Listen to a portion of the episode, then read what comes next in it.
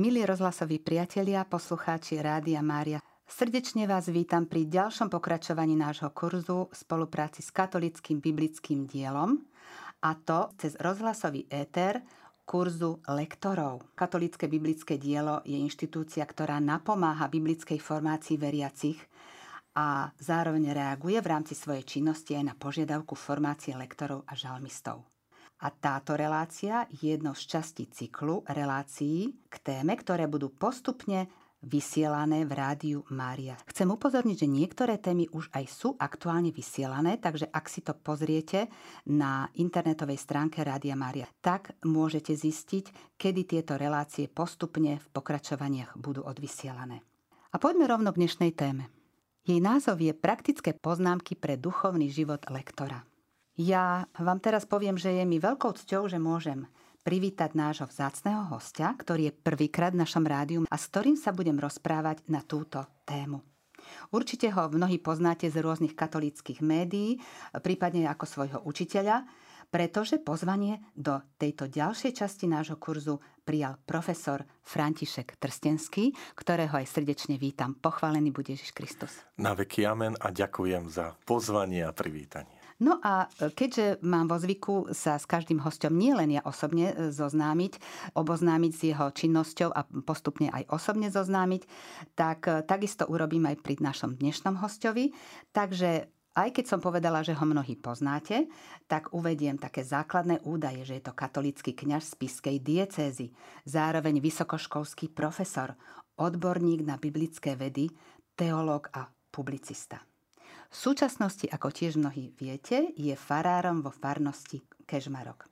Ako vysokoškolský profesor zároveň prednáša v kňažskom seminári v Spiskej kapitule v Spišskom podhradí. A je zároveň spolugarantom študijného odboru Katolická teológia. Ako tiež iste viete, je hosťom v reláciách katolíckej televízie Lux, katolického rádia Lumen, najmä s biblickou tematikou a na web stránke farnosti Kežmarok pravidelne zverejňuje svoje podcasty Kairos a Laudate Dominum. Nuž a teraz je už do tretice, keď sme spomenuli televíziu Lux a rádio Lumen do tretice je aj hosťom v našom rádiu, čomu sa veľmi tešíme. Pán profesor, ja si myslím, že by sme mohli prejsť na prvú otázku k tej našej dnešnej téme.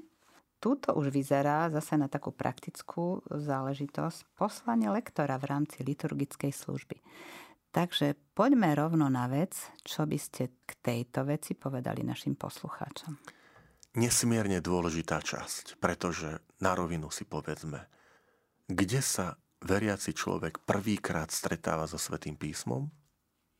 Na liturgii počas Sv. Omše, pri pobožnostiach.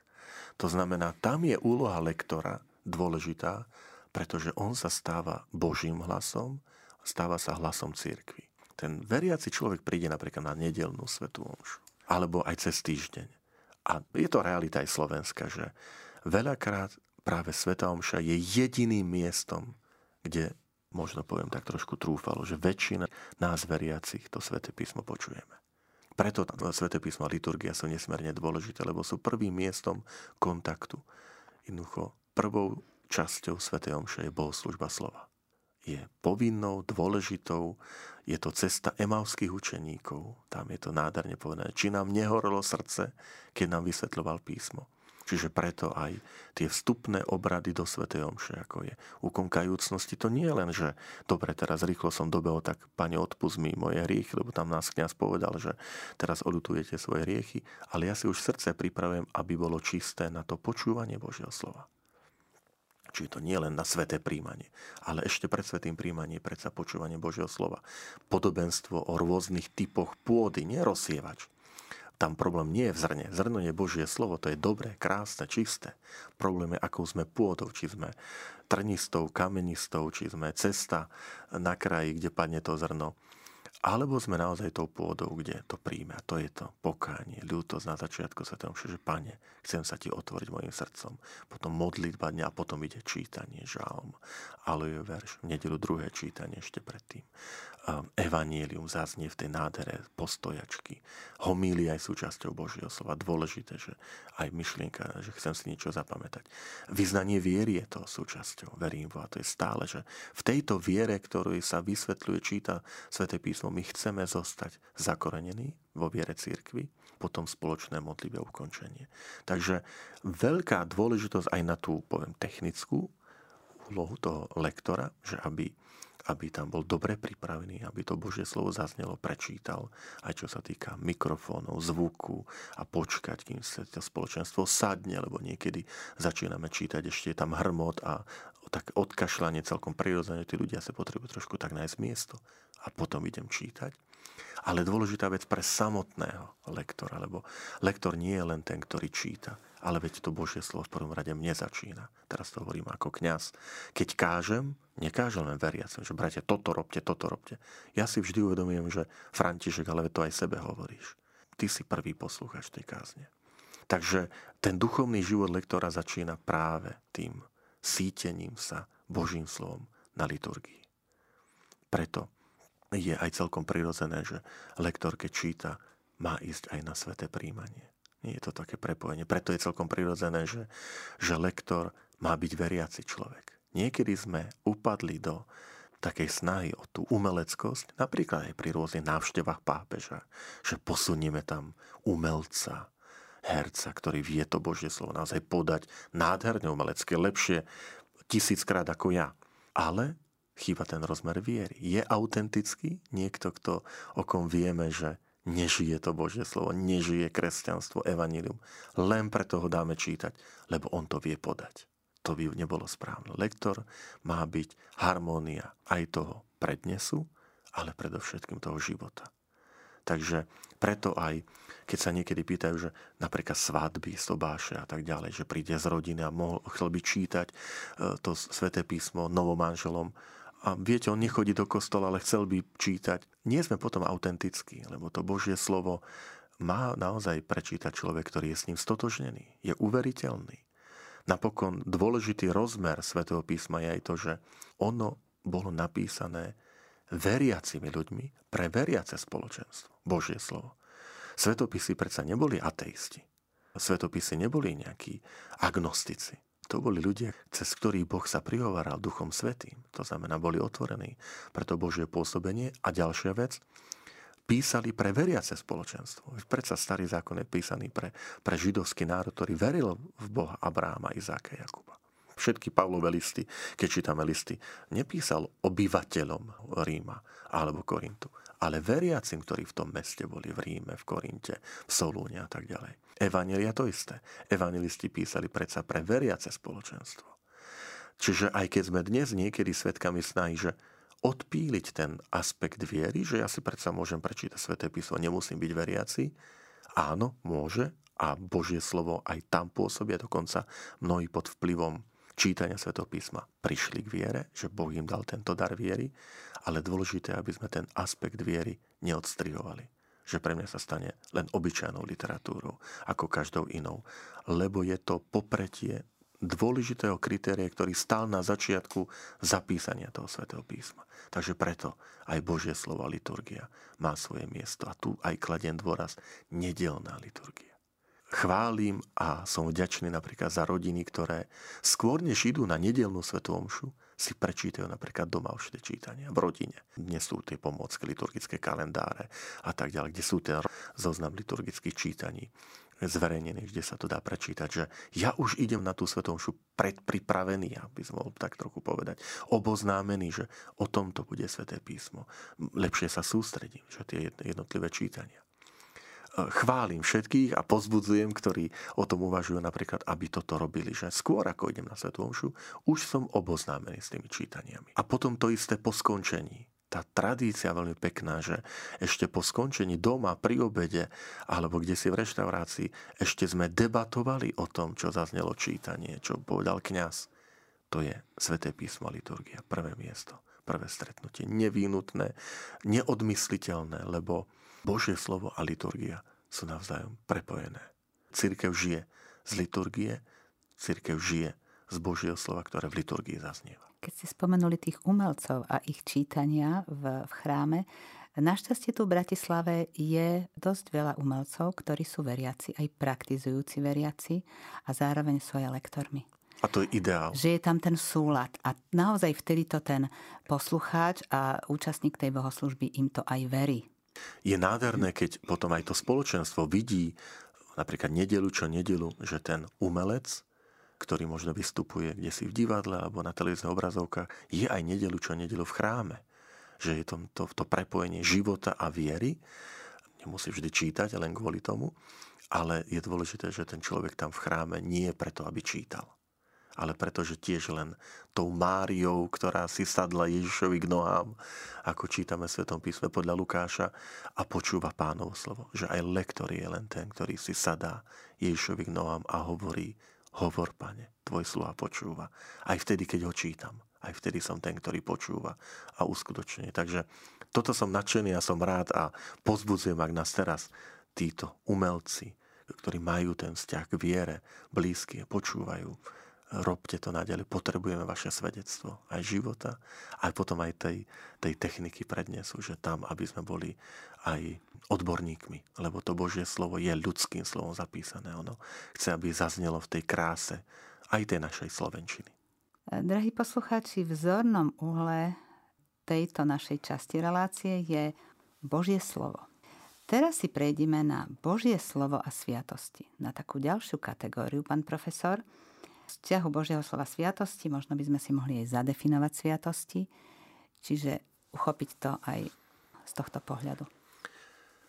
Keď rozprávame o sviatostiach, mám na mysli samozrejme nie že len krst, ktoré príjmame raz za život, ktorý je vstupná brána do života, je toto vstup do toho dobrodružstva života Ježišovho učeníka, učeníčky s Ježišom Kristom.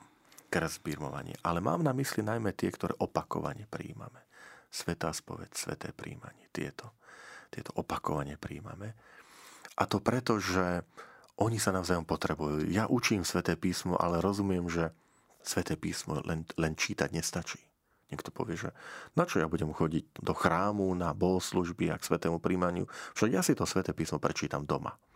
Dokonca pandémia, ktorú sme prešli a uvidíme, čo nás ešte čaká, mnohých aj k tomu tak trochu lákala výrazne, že na čo? Však doma si čítajme sveté písmo, buďme tou domácou církvou, to začalo byť veľmi také obľúbené v tom zmysle, že ešte ako výhovorka, že my predsa doma si čítame a keď aj sa uvoľnili tie opatrenia, my si len zostaneme doma a budeme to ďalej čítať, kde si to lepšie prečítame, pokojnejšie, vysvetlíme, porozímame, ale Sveté písmo nemá byť diskusné, nejaká relácia, ako sme teraz. To má byť osobné stretnutie s Bohom. A to sa deje na, na liturgii, na, na Svetej Omši, teda, teda pri príjmaní sviatosti. A tu sa teda prihováram práve k čistému srdcu, ktoré ja dostávam pri Svetej spovedi, k čistému srdcu, ktoré ja potom získavam a prehlbujem pri Svetom príjmaní. Prečo? Prečo ja potrebujem čisté srdce? No lebo je to Božie slovo. Lebo chcem byť tou pôdou. A teda asi budú všetci so mnou súhlasiť, veriaci, že povieme lepšie, intenzívnejšie príjmam Božie slovo, keď som v stave milosti posvedzujúcej, keď naozaj tá Božia prítomnosť vo mne prebýva, ako keď som bez nej.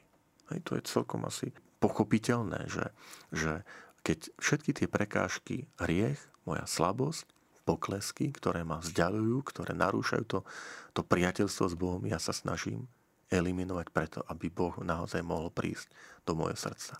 Čiže tam je to potrebné, lebo, lebo Božie slovo a sviatosti sa potrebujú. Napokon pri každej sviatosti vždy zaznieva aj Božie slovo. A aj vyslovanie sviatostí sa opiera o to sveté písmo, veď ako sa krstí meno, ja ťa krstím v mene Otca i Syna Ducha Sveto. Kde to zaznelo? Však vo Svetom písme máme tieto slova Ježiša Krista. Príjmi znak daru Ducha Svetého taktiež. A ďalšie. Čiže mne sa páčilo vyjadrenie známeho konvertitu do katolíckej viery, Scott Hahn, autor, teológ, ktorý aj bohato prekladaný v Slovenčine, má dobré knihy, odporúčam. A on hovorí tej svojej skúsenosti, keď ako človek, ktorý patril do evangelikálnej církvy, prišiel na Svetú Omšu s predsudkami, na katolícku Svetú Omšu, že to je nejaké čarodejníctvo, mágia, lebo my sme tí, ktorí máme sveté písmo, Božie slovo a nič nám iné netreba. A on keď bol na katolíckej Svetej Omši, zrazu si uvedomil, Ale veď to je všetko popredkávané Svetým písmom. Od začiatku do konca. V mene Otca i Syna Ducha Svetého. Však to sú slova Ježa Krista. Krstite v mene Otca, Syna Ducha Svetého. Milosť nášho Pána Ježa Krista. Nie je s vami všetkým. Však to je pozdrav Apoštola Pavla v listoch a tak ďalej. Hľa baránok Boží. Veď to sú slova Jana Krstiteľa, ktorý povie Ježovi Kristovi. Pani, nie som hoden, aby si vošiel pod moju strachu. Však to sú slova stotníka, ktorý žiada Ježa Krista uzdravenie svojho sluhu a tak ďalej. On si tam uvedomil, ako žil v predsudkoch, že Sveta Omša, sviatosti, to je akási mágia katolíkov, ktorí si vytvorili sami, vzdialili sa od Svetého písma, od Božieho slova, ale uvedomil si, že to je celé popredkávané Svetým písmom, celá Sveta Omša. A preto tie sviatosti my potrebujeme, lebo sviatosti vychádzajú z Božieho slova. V Božom slove máme odkaz Ježiša Krista, ako ich ustanovil, ako ustanovil jednotlivé sviatosti. Preto my ich potrebujeme. Ďakujem veľmi pekne. Tejto ďalšej kategórie, alebo teda kritéria sme sa už čiastočne dotkli. Týka sa štúdia svätého písma. To znamená Božie slovo a štúdium. Mhm. To poznanie svätého písma. Ano. Keď mávame tieto kurzy lektorov pre, pre farnosti, tak vždy spomeniem príklad zo skutkov apoštolov, ako ten komorník etiópskej kráľovnej Kandaky ide z Jeruzalema na voze a číta knihu proroka Izajáša. K nemu pán posiela Filipa, aby, aby mu to vysvetlil a potom dá sa pokrstiť. Je to 8. kapitola skutku Apoštolov, myslím. No a tam, čo je zaujímavé, on nemal iste klimatizovaný voz 2000 rokov dozadu a iné cesty boli oproti tým dnešným. A on si na tú dlhú cestu z Etiópie do Jeruzalema naspäť, kde prišiel na sviatky, berie sväté písmo. Preto sa vraciam k tomu, čiže mať pri sebe sväté písmo. Že takedy to je mobil a ako nám to ťažko padne nejakú aplikáciu, ktorá nič neváži. Hej? Lebo máme ten mobil. Alebo maličké vydanie svätého písma. Tam je ten vzor toho, tej horlivosti komorníka, aj rozumiem, prečo ho pán požehna, no však Boh ide v ústretí aj našej snahe, našej, našmu úsiliu sa s ním stretnúť. Boh nezatvára dvere tak mu posiela Filipa. A v tom, keď sa ten Filip k nemu pridá, tak sa ho pýta, rozumieš tomu, čo čítaš? A on mu povie, ako by som rozumel, keď nemám toho, čo mi to vysvetlí. A toto je vysvetlenie, že my by sme si mysleli, no však ja prečítam sväté písmo a Duch Svetý vo mne pôsobí automaticky, však nie je Pán Boh rád, že som si to prečítal a ja som tu vynaložil úsilie, že to čítam a teraz tvoja úloha, Bože, je zoslať Ducha Svetého, nech to ja porozumiem. Len to nie je automat že hodil som mincu, moje úsilie, všetko som si nachystal, sviečku zapálil, čas som si vyhral, ja čítam a teraz hodil som teda tú mincu a z toho automatu, Bože, sa mi má hodiť to, že ja tomu všetkému rozumiem. Aj Sveté písmo mi hovorí, že ako by som rozumel, keď nemám toho, kto mi to vysvetlí. Že je tam potrebné aj to štúdium, poznávanie. Židovský národ má nádhernú vec, že na záver sviatku týždňov, šavôd, to sa slaví 50. deň po Veľkej noci, je tzv. noc štúdia. Že oni celú noc strávia v synagógach, v noci je tam všetko rozsvietené, kde študujú sväté písmo. Nielen, že čítajú, modlia sa, oni študujú sväté písmo, preberajú, diskutujú o význame. Čiže tu sa aj ukazuje pre nás, aj pre kresťanov dôležitosť, že poznávať sväté písmo. Mať tých, ktorí mi ho vysvetlia. Tu ja vrelo odporúčam, dnes sú už komentáre na internete, sú knihy, knižné publikácie, komentáre aj k evaneliám, aj v Slovenčine jestvujú v českom jazyku k evanieliam e, ekumenické preklady. Aj teraz, čo sa týka biblistov, ktoré pripravujú ku žalmom, jestvujú komentáre starého zákona. A čítať vieme. Aj trošku s takou, takým porovnaním, že aký hlad bol po náboženskej literatúre pred 30 e, rokmi za, za totality, kde, kde horko ťažko sme nejakú knižku alebo sveté písmo prepašovali to ilustrovanú cez Jugosláviu bývalo a tak ďalej. Dnes prídeme do predajní s náboženskou literatúrou, však sa nám police prehýnajú. A my povieme, nečítam, nemám. Aj tam treba dobre vyberať, samozrejme. Ale toto je prvý krok, že sám čítam, poznávam. Rovnako homílie, rovnako aj internetové stránky, príhovory, kde mi pomáhajú ozrejmiť, ten text a samozrejme osobný kontakt. Prídem za kňazom, prídem za reálnou osobou a poviem, duchovný očel, pán farár, akokoľvek, toto som čítal, ale nerozumiem, vysvetlíte mi to. Preto hľadajme aj toho, kto nám to vysvetlí. Robme to, čo, čo robil Filip, ktorého pán poslal a tomu komorníkovi vysvetlil. Čo to myslel pán, keď rozpráva o pánovom trpiacom služobníkovi v knihe proroka Izajáša. Lebo niekedy máme takú predstavu, že, že prečo ešte nejaké úsilie máme, máme vyvíjať, či nemá pán mi zjaviť svoje poznanie automaticky za to, že som veriaci, že som uveril, tak toto nefunguje. Boh nie je násilník, ktorý našu slobodu by obmedzil, ale stále sme slobodní aj v tom dare viery, že tú vieru môžem prehlbovať svojim poznaním, alebo môžem ju likvidovať nezáujmom. Viera a veda nie sú v protiklade. Oni sa doplňajú. Nepočúvajme tento svet, ktorý hovorí, že, že veda a viera to sú dve kolajnice, ktoré sa nikdy nestretnú, nemajú si čo povedať. Oni samozrejme si rešpektujú tú svoju oblasť, ale sú to kolajnice, ktoré idú pri sebe, nie od seba, že na jednu, na druhú stranu. Takže aj poznanie a preto sú aj púte do Svetej Zeme, preto sú rôzne aj takéto relácie, kde my poznávame to Sveté písmo aj z toho historického hľadiska, lebo čím lepšie poznáme tie okolnosti historické, archeologické, kultúrne, tým lepšie porozumieme tomu Svetému písmu. Kratučký príklad, aby som nebol len taký suchý teoretik, talent, podobenstvo talentoch. Každý, keď počuje dnes slovo talent, tak sa ona myslí, že niekto vie hrať na hudobnom nástroji, niekto má talent na jazyky, niekto má talent ručných prác a vôbec toto nie je význam toho podobenstva, lebo slovičko talent nie je v zmysle nadanie, ale v zmysle peňažnej sumy, peniaze, hodnota. Hej, jeden talent 6 tisíc denárov, jeden denár denná mzda. Čiže keď niekto zveril 1, 2, 5 talentov, zveril mu obrovskú sumu peňazí, koľkokrát aj my dnes vysvetľujeme, že talenty ako nezakopať svoj talent a tak ďalej, v zmysle duchovnom, prenesenom svojich e, nadaní a takých, takých e, vloh pre niektoré činnosti. Ale to podobenstvo chce povedať, on im zveril naozaj obrovskú sumu peňazí a obrovskú zodpovednosť. A čakal, ako sa toho ujme. A toto je len taká drobnosť, že talent že keď viem, aha, talent to bola jednotka peňažná, jednotka staroveku, už trošku inak čítam to sväté písmo. Keď viem, koľko je jeden denár, že to bola denná mzda robotníkov, robotníka, bežného robotníka, ktorú zarobil za jeden deň, tak inak čítam ten príbeh, že keď Judáš Iškariotský je pohoršený, pretože tú zácnú nardovú masť, ktorú Mária vyleje na hlavu, mohli predať za 300 denárov. 300 denárov to je ročná mzda robotníka. No tak choďte do obchodu dnes a kúpte, milí páni, parfém pre svoju manželku, ktorý by stál ročnú mzdu, ktorú zarobíte. Obrovské peniaze, však to sú 10 tisíce.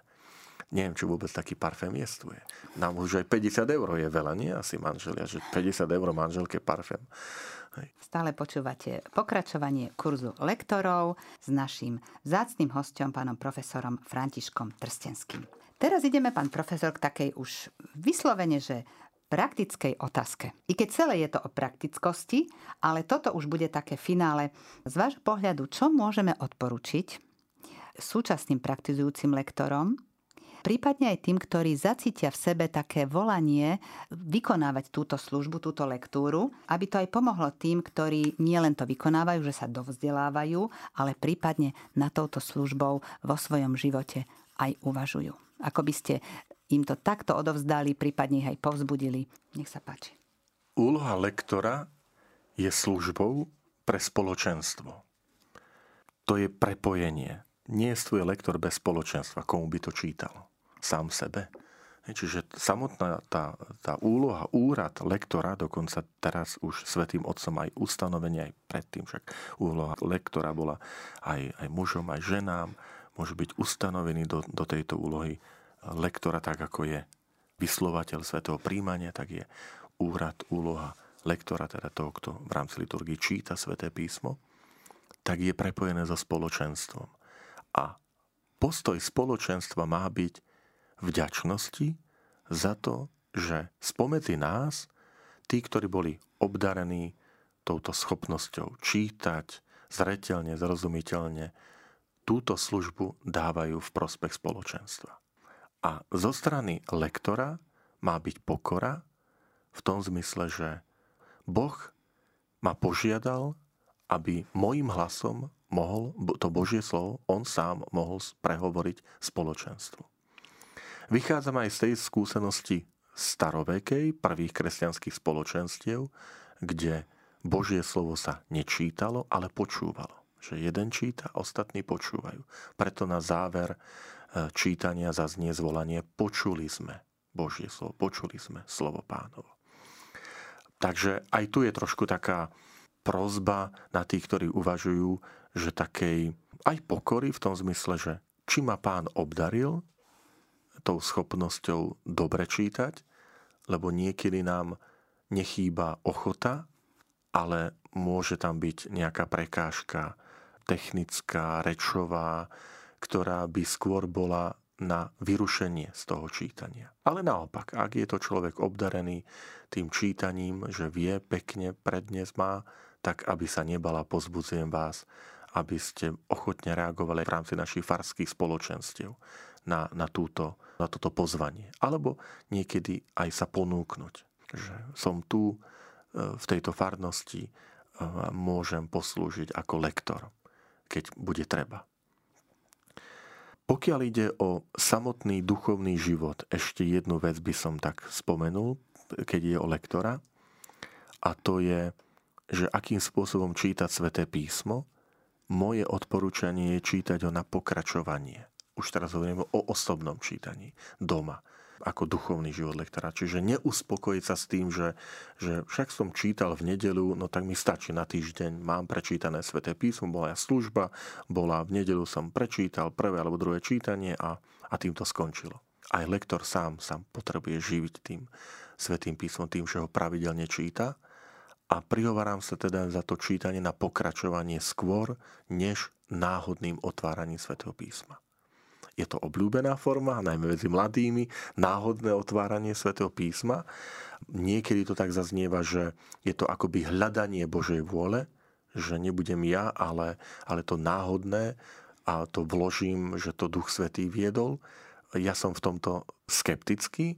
Nemyslím si, že máme takto, poviem, až znásilňovať, že teda, pane, tu nechám na nejaký vetrík, nech to tam otvára a ako nalistuje že vezme aj zdravo zmýšľajúce bytosti, aj pri tom náhodnom stále som to ja, ktorý otváram a nie Duch Svety na miesto mňa, že nechám zatvorenú knižku a otvor to ty, Pane Bože. No, chytíš ho ty do ruky a ty to otváraš. Tak nehovor, že to je náhodné. Ty otváraš. Ale prečo je prednosť má byť na pokračovanie? Preto, lebo svetopisec je vedený Duchom Svetým, ale aj tie texty, ktoré sme si rozprávali, Dei Verbum, dokument druhého Vatikánskeho koncilu, hovorí, že Duch Svetý pozval svetopisca, aby si poslúžil jeho schopnosťami, talentami, vtedajším chápaním sveta a teda aj to dielo, napríklad Evangelium, list, je zostavený na isté pokračovanie. Však on v jednej kapitole nepovie všetko, lebo vie, že ešte bude mať aj druhú napísanú, tretiu a tak ďalej. Čiže rozvíja tú myšlienku. A to, čo platí v tom prirodzenom svete, že asi ani my nejdeme pozerať film, kde si v strede rozpozerania a tam a na dve minútky a potom odídeme a z toho si urobíme záver filmu, ale ho potrebujeme dopozerať, tak to sa týka aj toho čítania tej ktorej knihy. Začneme od začiatku, prvú kapitolu, dočítajme do konca, preto aby sme videli práve to vedenie Ducha Svetého, toho svetopisa, ako on postupne rozvíja ten dej, tú myšlienku, to odkazovanie, to prihováranie sa poslucháčom z kapitoly na kapitolu. Preto je dôležité to na pokračovanie. Dnes prečítame jednu kapitolu, zajtra pokračujem v druhej, v tretej, štvrtej. Skôr než to náhodné otváranie, opäť ak dovolíte, sme v priestore katolického rádia, ale dovolím si e, jeden taký úsmevný príbeh, porovnanie. Zvyknem to rozprávať lektorom na tých osobných stretnutiach, že bol mladý muž, ktorý takýmto spôsobom čítal sväté písmo. Náhodným otváraním. A tak po istej zlej skúsenosti, e, rozchodu za svojou dievčinou hľadal v Svetom písme útechu. A údajne teda náhodne otvoril sväté písmo a tam našiel vetu. Judá šiel a obesil sa. Je to v Svetom písme? Je to v Svetom písme. Nemôžeme poprieť. Tak plný rozpakov, že však toto predsa pán Boh nemôže od neho chcieť, zatvoril a znova náhodne otvoril Sveté písmo a našiel vetu. Choď a rob aj ty podobne. Je to v Svetom písme? Je to v Svetom písme. Úplne vytrhnuté z kontextu, v inej knižke, v iných súvislostiach. Zase zatvoril knižku, lebo si povedal, však toto naozaj nemôže byť Božia vôľa, aby som si vzal život, však to, to sa protiví Božiemu učeniu. A otvoril tretíkrát náhodne. A tam teda našiel vetu, ktorá znela, prečo si zapochyboval maloverný. Je to trošku úsmevne povedané, ale je to ukázané, že čo znamená vytrhávať vety z kontextu. Máme aj skúsenosť s niektorými sektami, že nás ohúria tým, že tu vytrhnú, tam vytrhnú a chýba súvis. Ale to poznáme aj, aj v bežnom živote, aké je dôležité čítať veci v súvislosti, v kontexte sa to nazýva. To sa týka aj Svetého písma. To znamená, aj pre náš duchovný život, duchovný život lektora odporúčam čítať pravidelne Sveté písmo na pokračovanie, tzv. lekcio continua, kontinuálne ak je niekto, kto plánuje, uvažuje, že chce začať čítať Sveté písmo, doteraz to až tak nerobil, začnite evaníliami. Prečo? Pretože platí zásada od známejšieho, menej známym, od jednoduchšieho k zložitejším, nie naopak. To je v pedagogike zásada. A my sme pri čítaní Svetého písma tí istí ľudia, ktorí sme aj v zamestnaní alebo v škole. Tam nie sme iní. To znamená, tiež tie zásady musíme uplatňovať. Preto odporúčam, prečítajte si najprv Marek, Matúš, Lukáš, Ján postupne, pomaličky, bez pretekania, kto skôr dobehne do cieľa.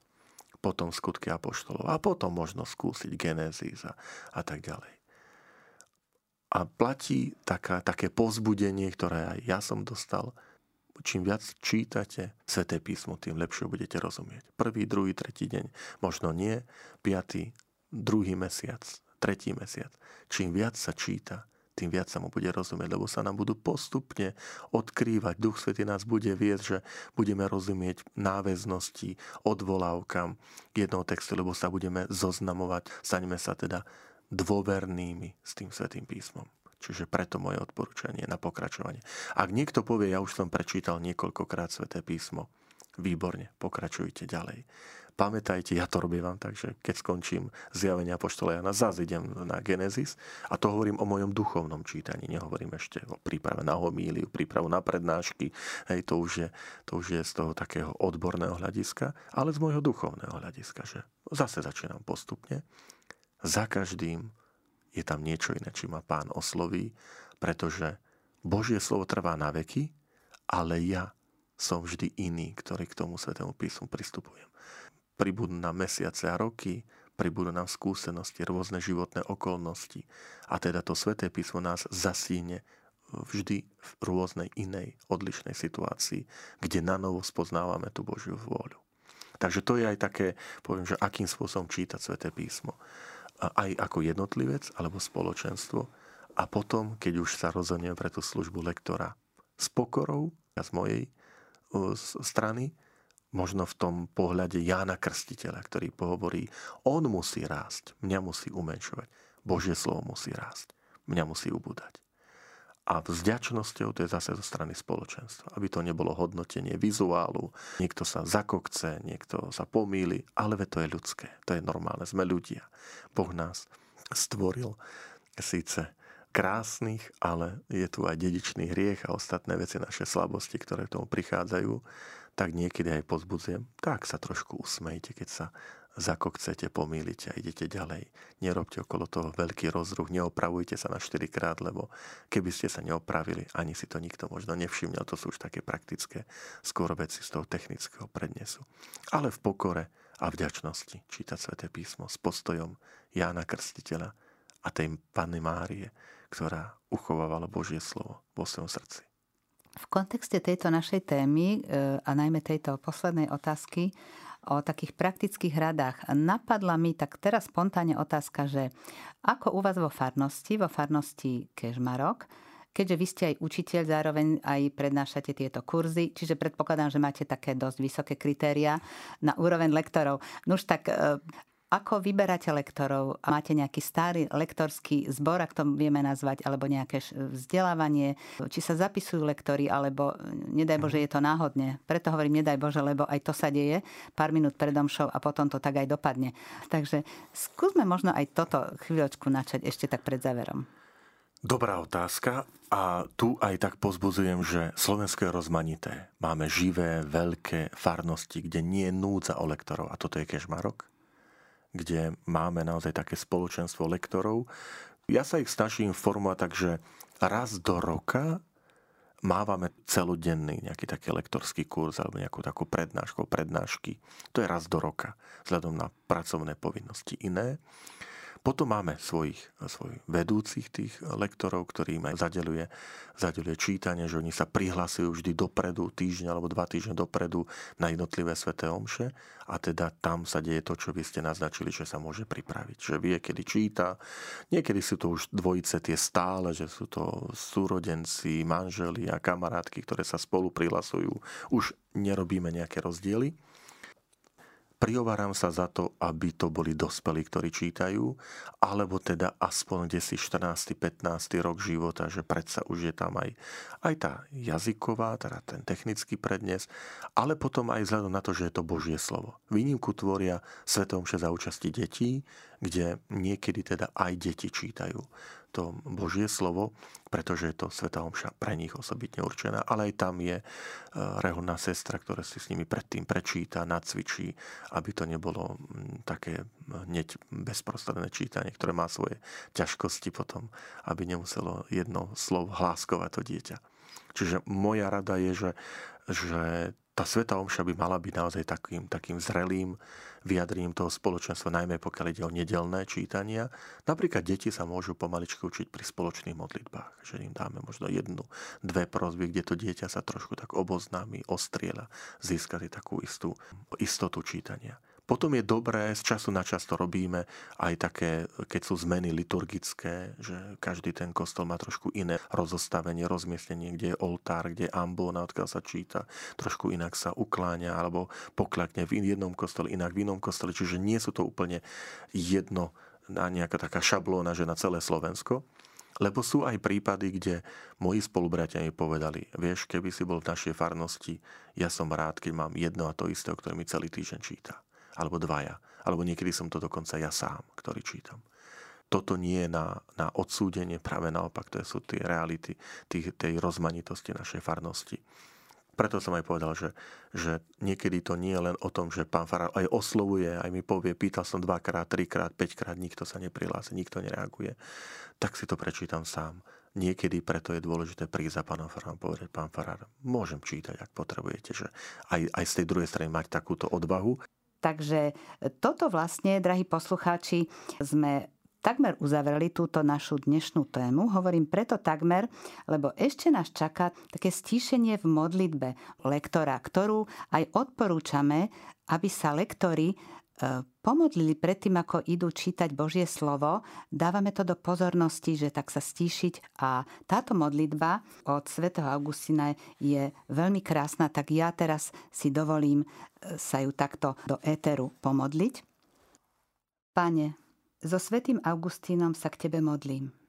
Nech sú Tvoje písma mojou čistou radosťou. Daj, aby som sa v nich nezmýlil a aby som s nimi nemýlil druhých Chcem Tvoje písma poznávať s otvoreným srdcom a hľadať v nich útechu v mojom živote. Otvor mi, Pane, myseľ, aby som ich porozumel tak, ako si Ty chcel, aby boli napísané a rozumené. Otvor mi srdce, aby som ich chápal otvorene a bez výhrad.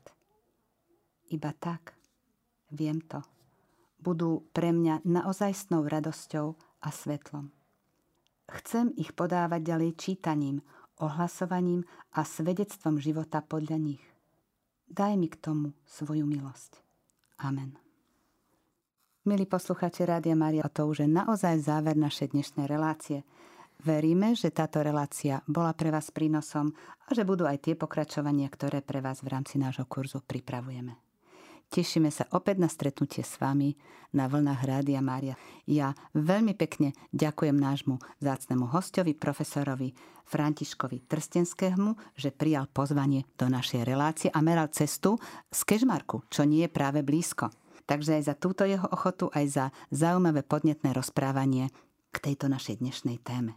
A od mikrofónu sa s vami lúči a za pozornosť vám ďakuje Sonia Ráceková. Tým chce povedať ten text. Takto vzácna bola Ježišova prítomnosť v dome Márie, Marty a Lazára.